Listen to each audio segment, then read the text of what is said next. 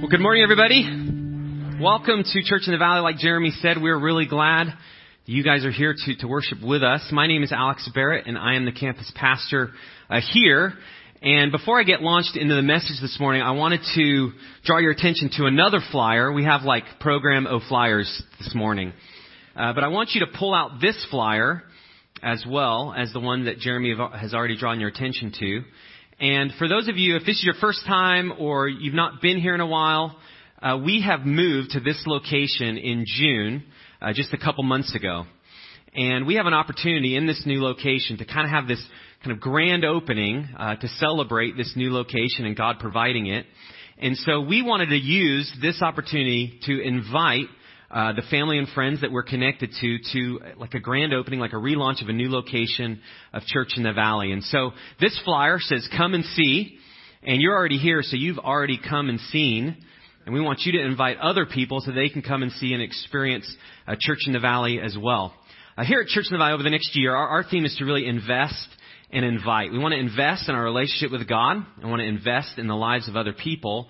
And then we want to invite people to our lives, to include them in what we're doing in our life. And we also, part of that, want to invite them uh, to church. And so we're in a, a new location. We're surrounded by neighborhoods of people who don't yet know Jesus Christ. And so we have an opportunity to invite them uh, to come to church. And so this flyer is a way uh, for you to be able to do that. And so I encourage you to think through people in your life who you can invite to church in the valley, people in your life who you can invite to just in your life engage and get to know and to have opportunity to, to love them.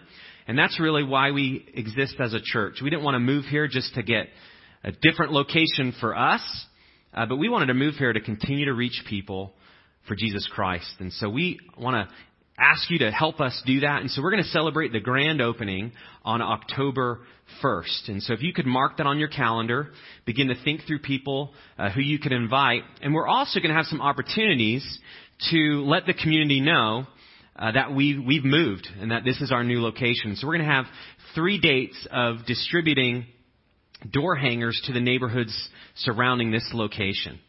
And what that means is just like it sounds. You have a door hanger that you hang on doors.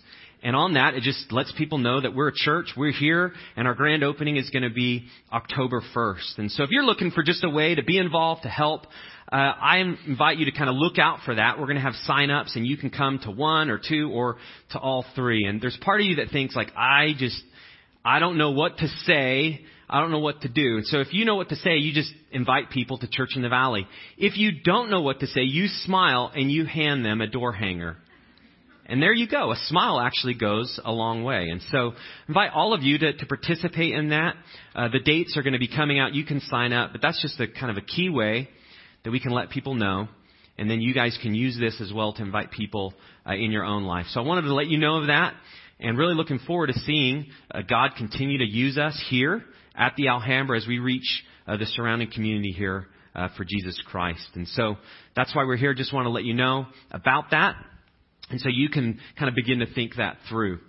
Uh, I'm continuing a message series today which actually talks about the mission uh, to which I've just talked about. Why do we exist as a church? Why do we exist as people? And what does that mean for our life? And over the last couple of weeks, we've been looking at the minor prophets in the Old Testament of the Bible. And the minor prophets are a group of 12 books of the Old Testament that are shorter in length and kind of narrowed in focus, but they actually have a lot of insight that we can learn today. These books were written, you know, of accounts of over 2,000 years ago. And so there's a part where it seems like that could be antiquated, that can't really relate. But what you find in Scripture, as you dig in and you read it for yourself, there's actually a lot that you can learn and lots of principles that you can actually apply uh, to your life. And so that's what we're doing over the course of this series. And so if, if you've missed any of that, and you'd like to catch up, you can always listen online at churchinthevalley.com. You can also podcast us. You can subscribe to Church in the Valley Alhambra. But I just want to catch us up briefly of where we've been. And so if you hear books of the Bible and you may think like, I didn't know that was a book of the Bible, that's a minor prophet. And so it's not minor in importance, but it might be minor in that you've never read it before. Okay? So I'm just going to catch us up. The first week we talked about lessons uh, from Jonah, the book of Jonah. Jonah was a person. And what we, we, we dug into is that God wants us to proclaim his love and mercy to those around us. That was the mission that he gave to Jonah, and Jonah didn't want to do it. And that's the mission that he gives to us, and sometimes if you're a Christ follower, you don't want to do that either. And so we dug into the scriptures and looked at, well, what, what happens when we resist that? What happens when we, we obey God's call on our life? And then last week we looked at lessons from Habakkuk. And that too is a book of the Bible. It's a fascinating book. It's short, but it has a lot of insight. And last week we looked at that we can turn to God for perspective and encouragement while we wait for Him to fulfill His promises. And last week we looked at what do you do when the vision of what you hope to be doesn't match the reality of what is right now? When you're in the period of waiting, what do you do? When you wait for God to come through. And then this week we're looking at lessons from Malachi. And I want to summarize kind of the large framework of the book of Malachi, which is actually similar to the large framework and themes of the Old Testament, which is actually similar to the theme and the framework of the New Testament. And as you dig into the scriptures, whether it's the minor prophets or the book of Genesis, which is the first book, or the book of Matthew in the New Testament, which talks about Jesus, you get this sense of God wants to have a relationship with us and he wants us to be on mission with him. And that's this theme that continues throughout the scripture. And so the book of Malachi highlights those same themes. And so I want to kind of start broad, give you the big theme, and then we're going to narrow uh, the focus. And so this is kind of a review, but you, you find it in the book of Malachi as well. And that is God's mission is to establish a relationship with the people of all nations. That's the giant mission that you find in the scripture, that God is God but even though he's God, he wants to establish a relationship with people over the entire world. And you find this in Malachi uh, chapter 1, uh, verse 11 and verse 14. It says this For from the rising of the sun to its setting, my name will be great among the nations. This is God speaking. And in every place, incense will be offered to my name and a pure offering. So he's just saying that my name is, is going to be great. I am God. And over the course of the entire world, people will, will worship me. This is kind of the grand scheme of the scriptures. Then it goes on, For my name will be great among the nations, says the Lord of hosts. It's like the, the God of, of the angels, of all that he's, he's created. And then Malachi 1.14 says this, For I am a great king, says the Lord of hosts, and my name will be feared among the nations. And so God's mission is that his name will be feared among the nations. And that can seem like quite a grand claim. But when you dig into the God of the Bible, you realize that there is one king, and it's God himself. And that there's one creator, and it's God himself. But in him creating, he set apart humans, men and women, me and you, to have a special relationship with him. We're the only creatures that He created that actually are made in His image. We're the only people that have the responsibility set apart from everything else. And so we have a special relationship being made in His image. And in that relationship, He wants to relate to us as a king who rules the entire world because He does. But He also wants to relate to us in a special relationship like a father does his children. In a relationship that actually is personal. And so there's this, this kind of like chasm that exists between the king and the father. But what you find in Scripture is that both of those are true. And both of those are real. And that's the relationship in which God wants us to experience Him. And in that relationship, God has not made us robots or pawns that He just moves like a chessboard. But we actually have free will. And so we choose the degree that we cooperate with Him. We choose how we're going to look to him. Is he going to be our king or, or not? Is he just some distant entity that we ignore? Is he just someone that we think is just waiting to get his thumb and squash us? And so we can decide how we view him. And how we view him impacts the relationship that we have with him. But what you find is for those that follow him, that decide that he is king and he is father, and he wants me to be on mission with him, and embark on this journey of following him, what you find is, is that life begins to unlock like never before. In fact, you have the fullest life that you could have possible. And that is because God's built in plan is to mobilize his people to carry out his mission. Part of being made in his image is the special relationship, but it's really the special role that he's given us to be on mission with him. No other person or no other thing that he created besides humans has that role to be on mission with him, to be a part of helping all the nations come to know him. So that's our role, and that's our duty, and it's a privilege.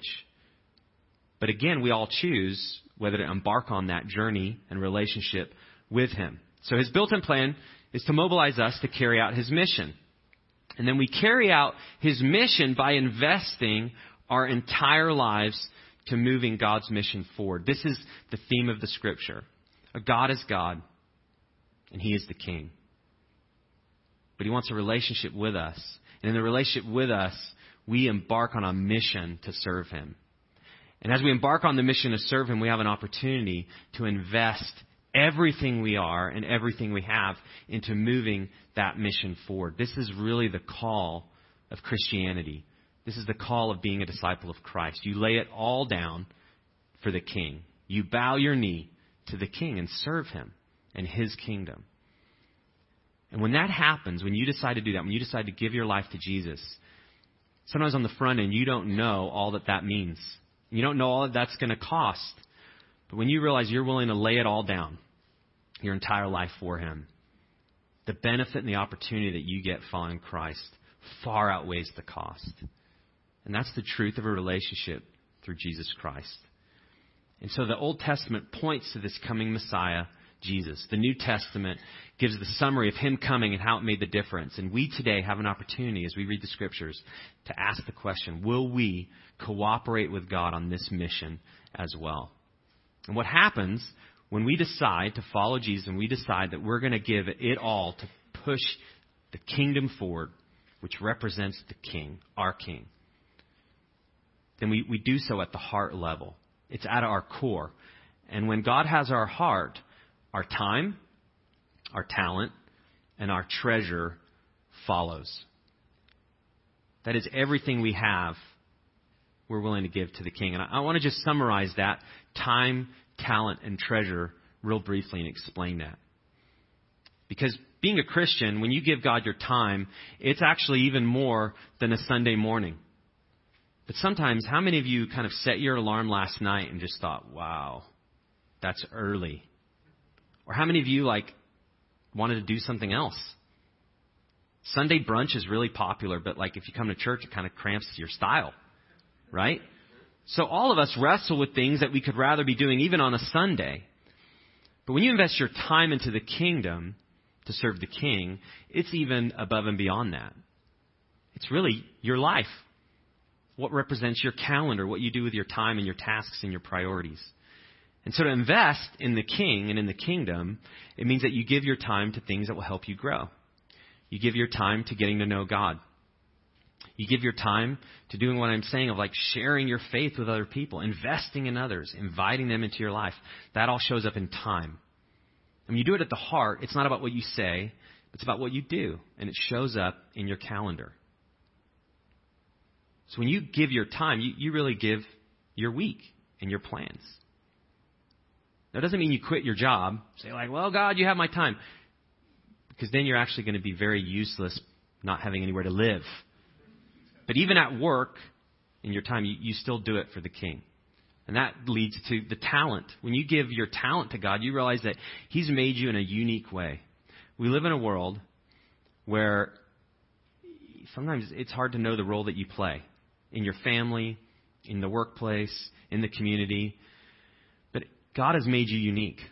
No one else made you unique. It was the hand of God. That's what makes Him the King.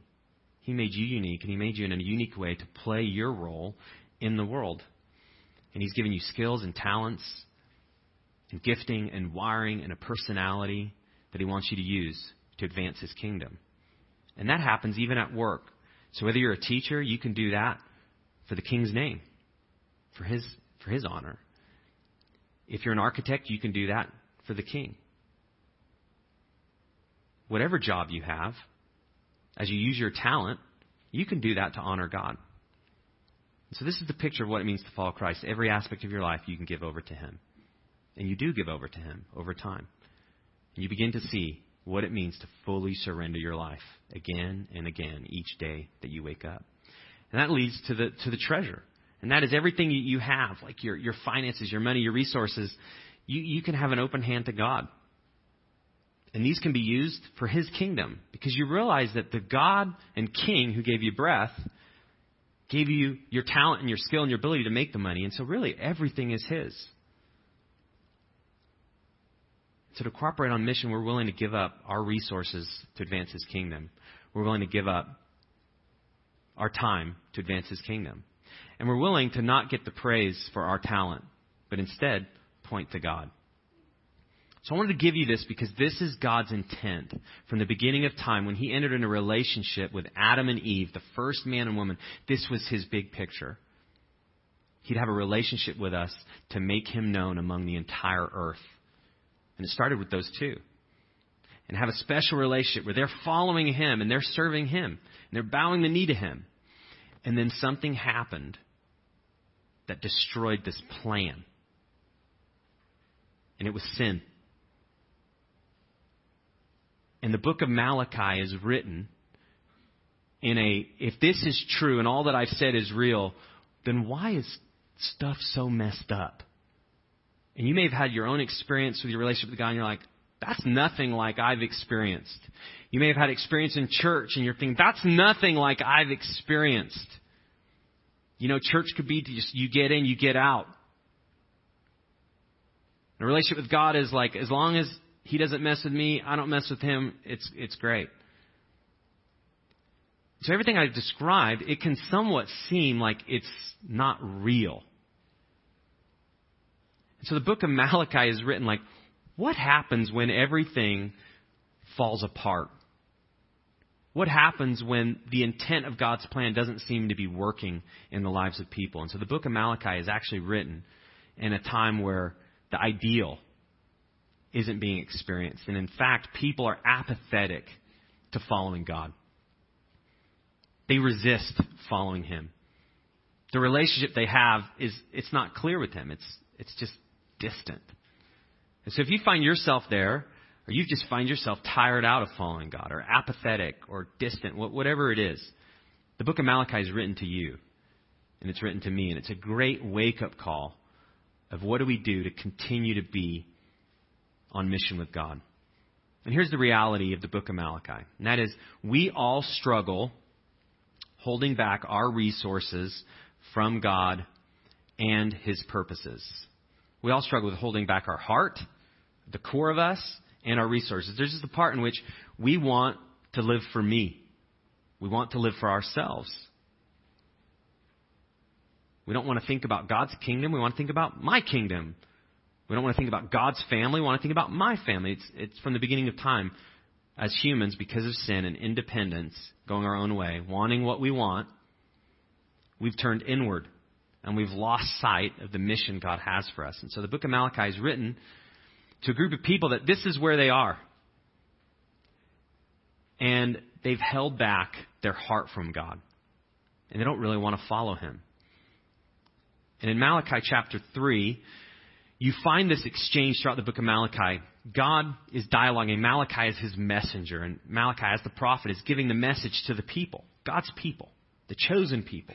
These are the same people that were in Egypt under slavery, that were saved from the hand of Pharaoh through the Exodus. This is the same people that God wanted to establish this covenant relationship with, to be on mission with Him. But the people had forgotten God's faithfulness. And they're just, what, what have you shown me lately, God? And so God brings questions to them and brings kind of these, these warnings to them, and they continue to ask questions like, I don't understand what you mean. What I, what I kind of look at the book of Malachi, it's like God interacting with toddlers.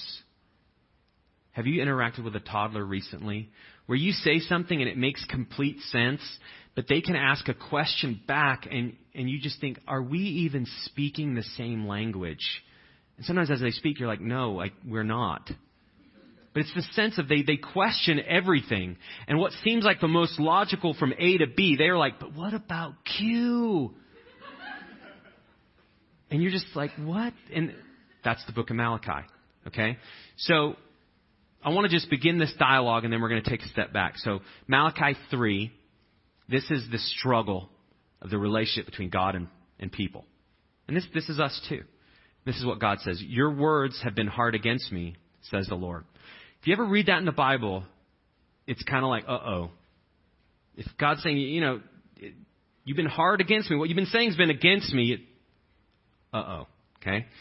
But you say, okay, now the toddler speaks up, how have we spoken against you? Like, what, God? No. What are you talking about? And then the next verse, you have said, it is vain to serve God. So God's just really clear.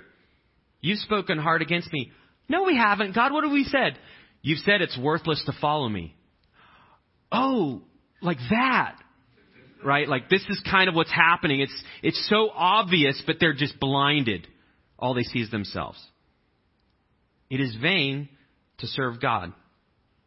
What is the profit of our keeping his charge or of walking as in mourning before the Lord of hosts? And so the word vain there is, is worthless.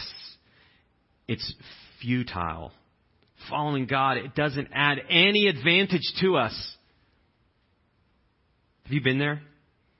People maybe tell you about a relationship with God, and there's just a part of you where you, what advantage is it?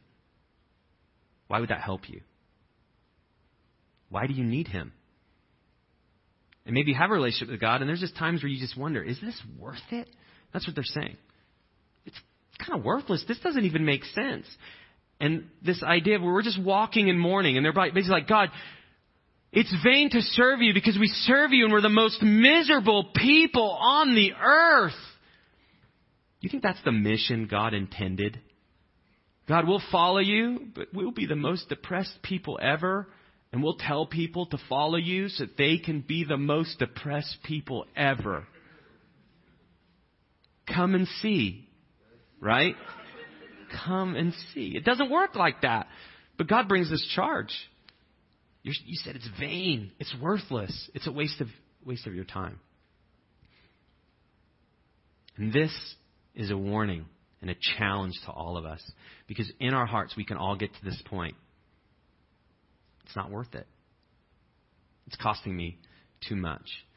And so I want to kind of go through the rest of the book briefly with broad strokes on how does that get to that point? How does a group of people who are supposed to be serving God get to the point where they think it is vain to serve Him?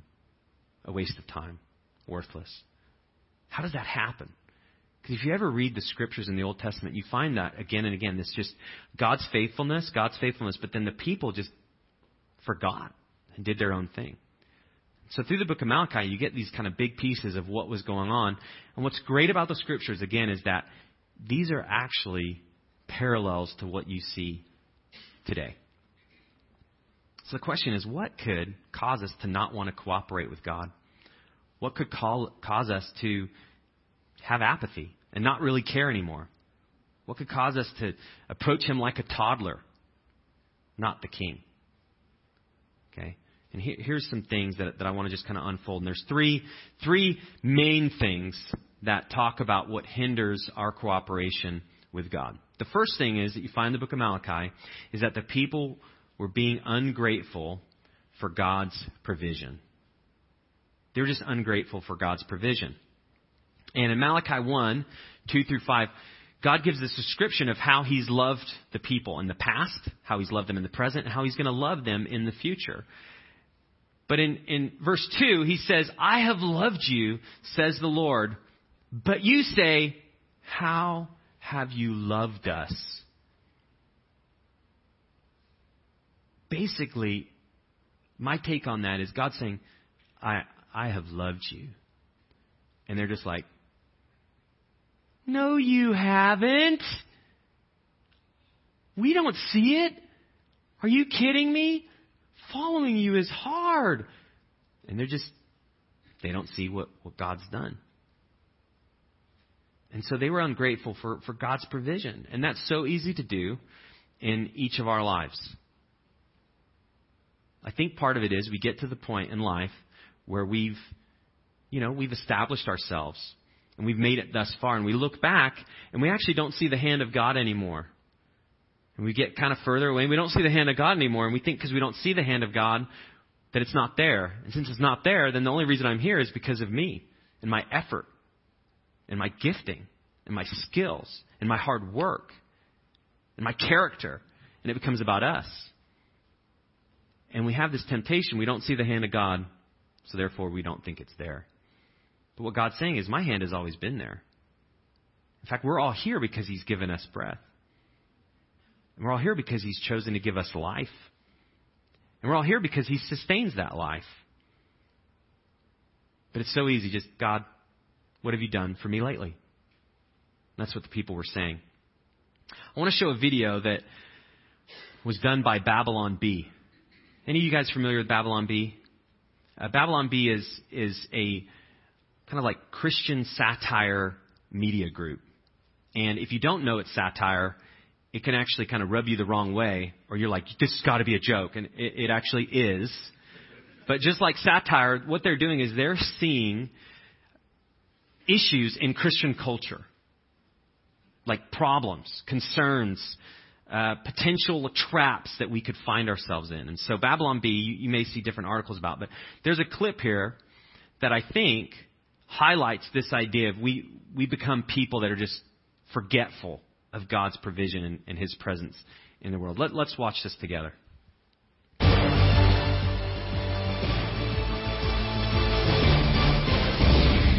Sources confirmed Tuesday that local freethinker Jared Olson called into question the idea that God has ever done anything for him, all while inhaling oxygen and exhaling carbon dioxide.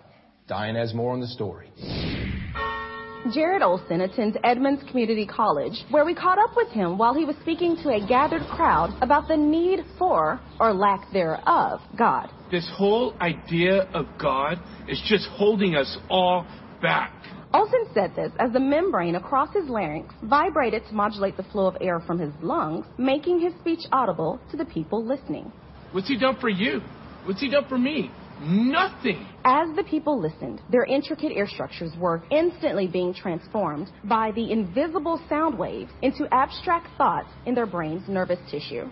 Olson went on to pursue this line of reasoning further, claiming that, and I quote, mankind has science, medicine, and mathematics to thank for its continued existence rather than an all-powerful creator for which there is absolutely no evidence, end quote.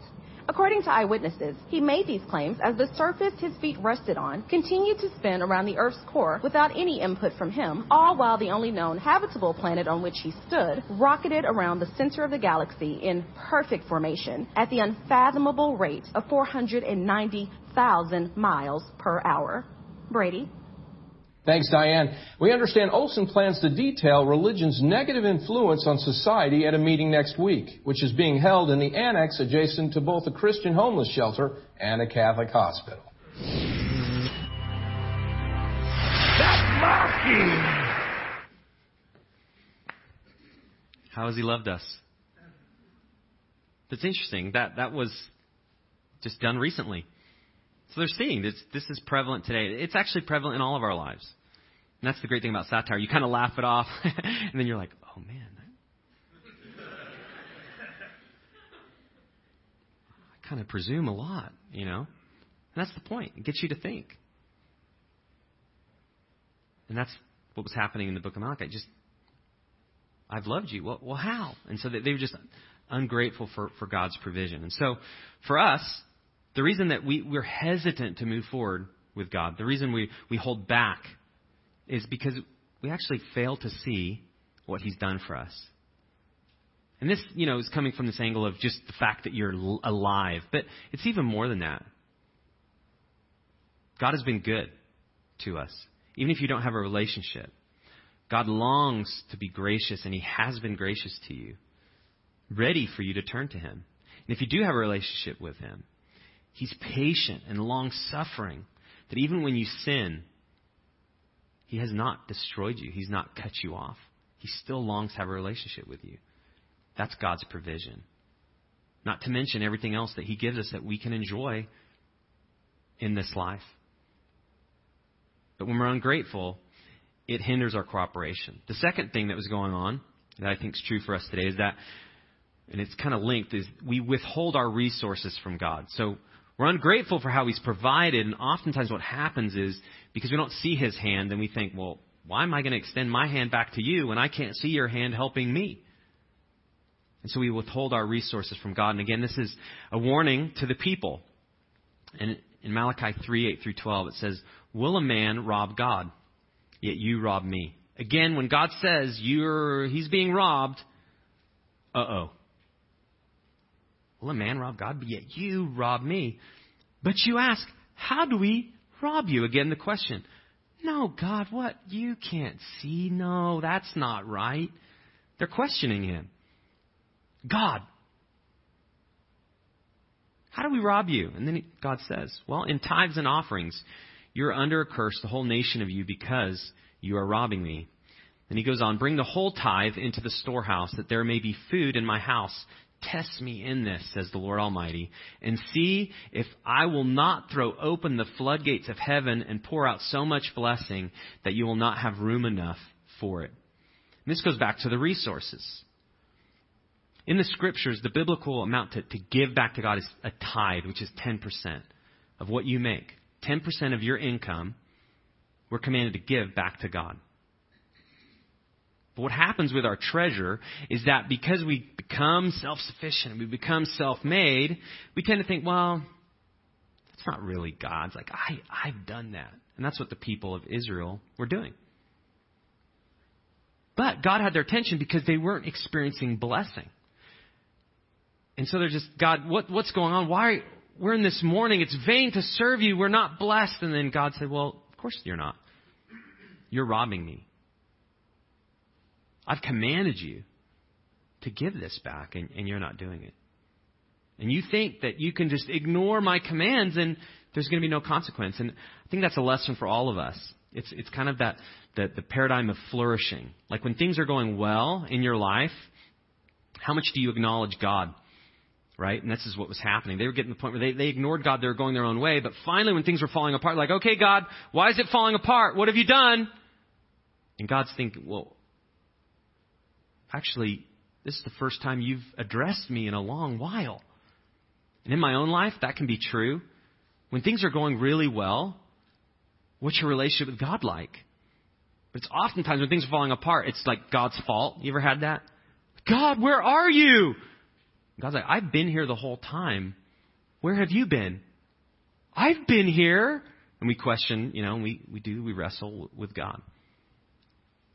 This, this treasure, the reason he asks to give his treasure, God doesn't need our money. He doesn't need it. He could do whatever he wants at any time, in any country, in every nation, because he's the king.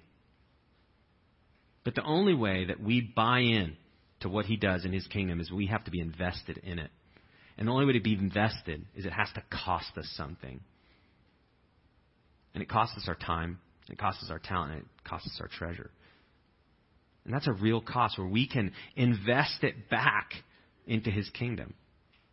Now we're invested. We have buy in.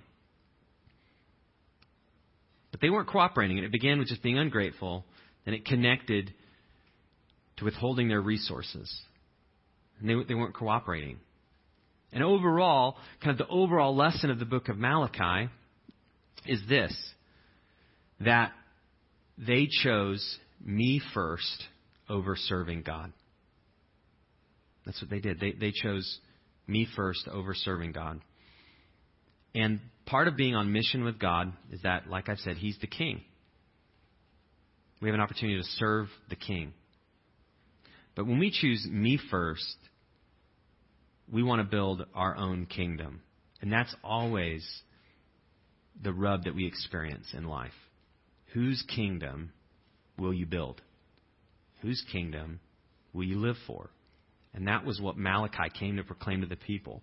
And again and again in the scripture, you see people just wrestling with whose kingdom are you going to build? And I want to go back to that, that verse that I started with in Malachi 3. And it says again, You have said harsh things against me, says the Lord. Yet you ask, What have we said against you? You have said, It is futile to serve God. What did we gain by carrying out his requirements and going about like mourners before the Lord Almighty? And this picture, and those four words, is so crucial. What did we gain? Those questions, right there, those words, what did we gain? It was about their kingdom. It was about themselves. And that really represents all of us and the wrestling that we do before God. As He calls us to be on mission with Him, we have to decide will we lay our life down? As He calls us to be on mission with Him, laying our life down, will, will I give up my, my time and my talent and my treasure? But even more and before all of that is will I actually bow my knee before Him? Will I bow to serve the King?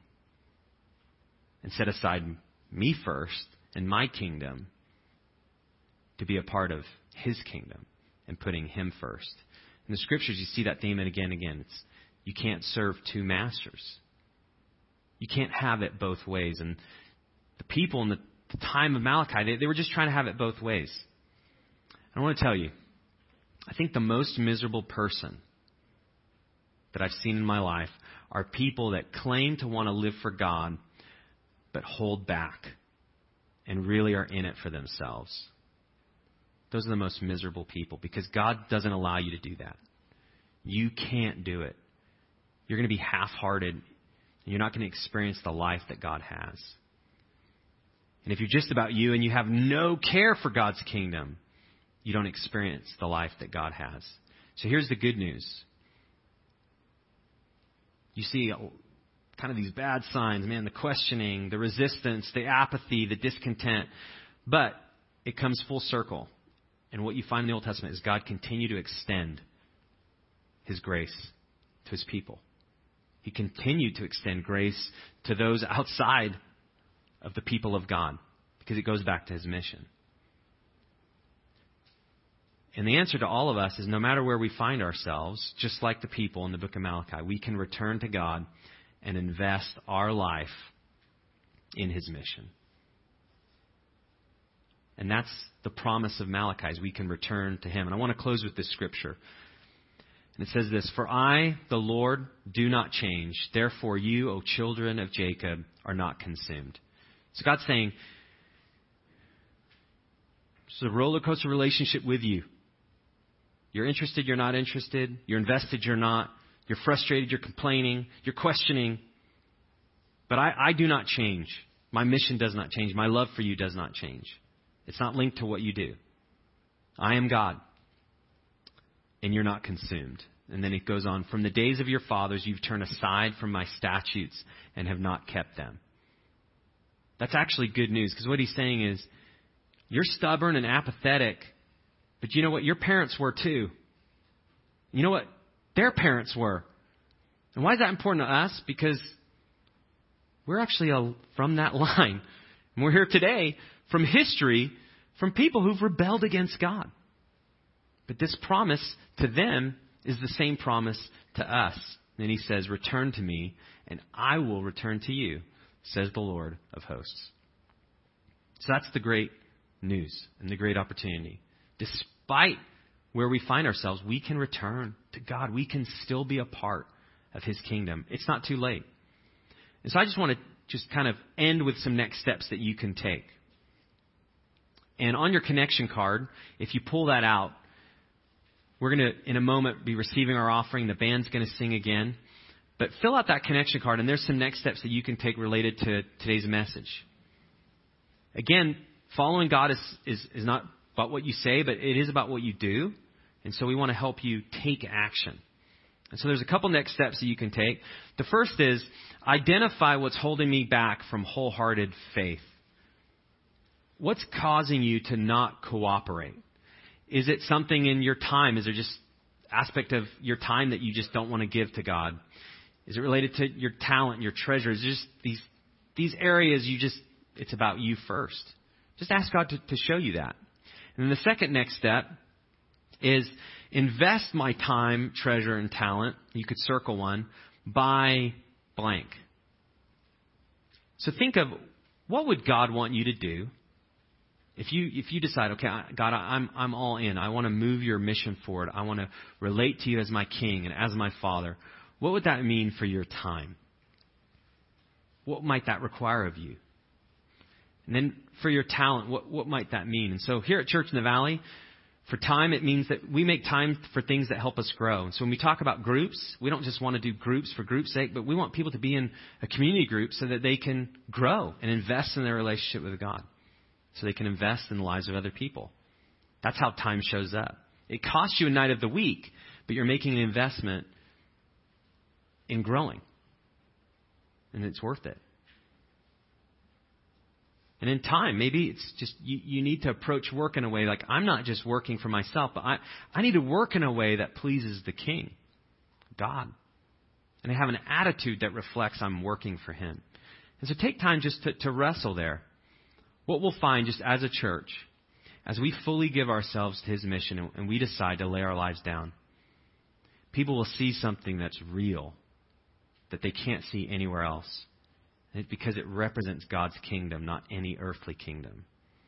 And that's what we want to invite people to, to experience the relationship with the King. And so I encourage you, just in your own life, if you're investigating following God, I've listed the things that are going to prevent you from doing that. So you might just want to wrestle what is it in my life that's preventing me from investing fully in following God and His kingdom? Take the time to wrestle with that. And if you have questions, please let us know. We'd love to help you. I'm going to pray, and the band's going to come up. You can drop your connection card in the offering as that comes by, and we're going to sing a song back to God. Let's pray.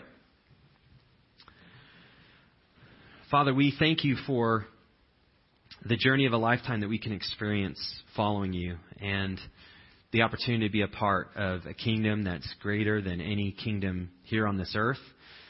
And it's greater than any goal or ambition that we can have ourselves as individuals.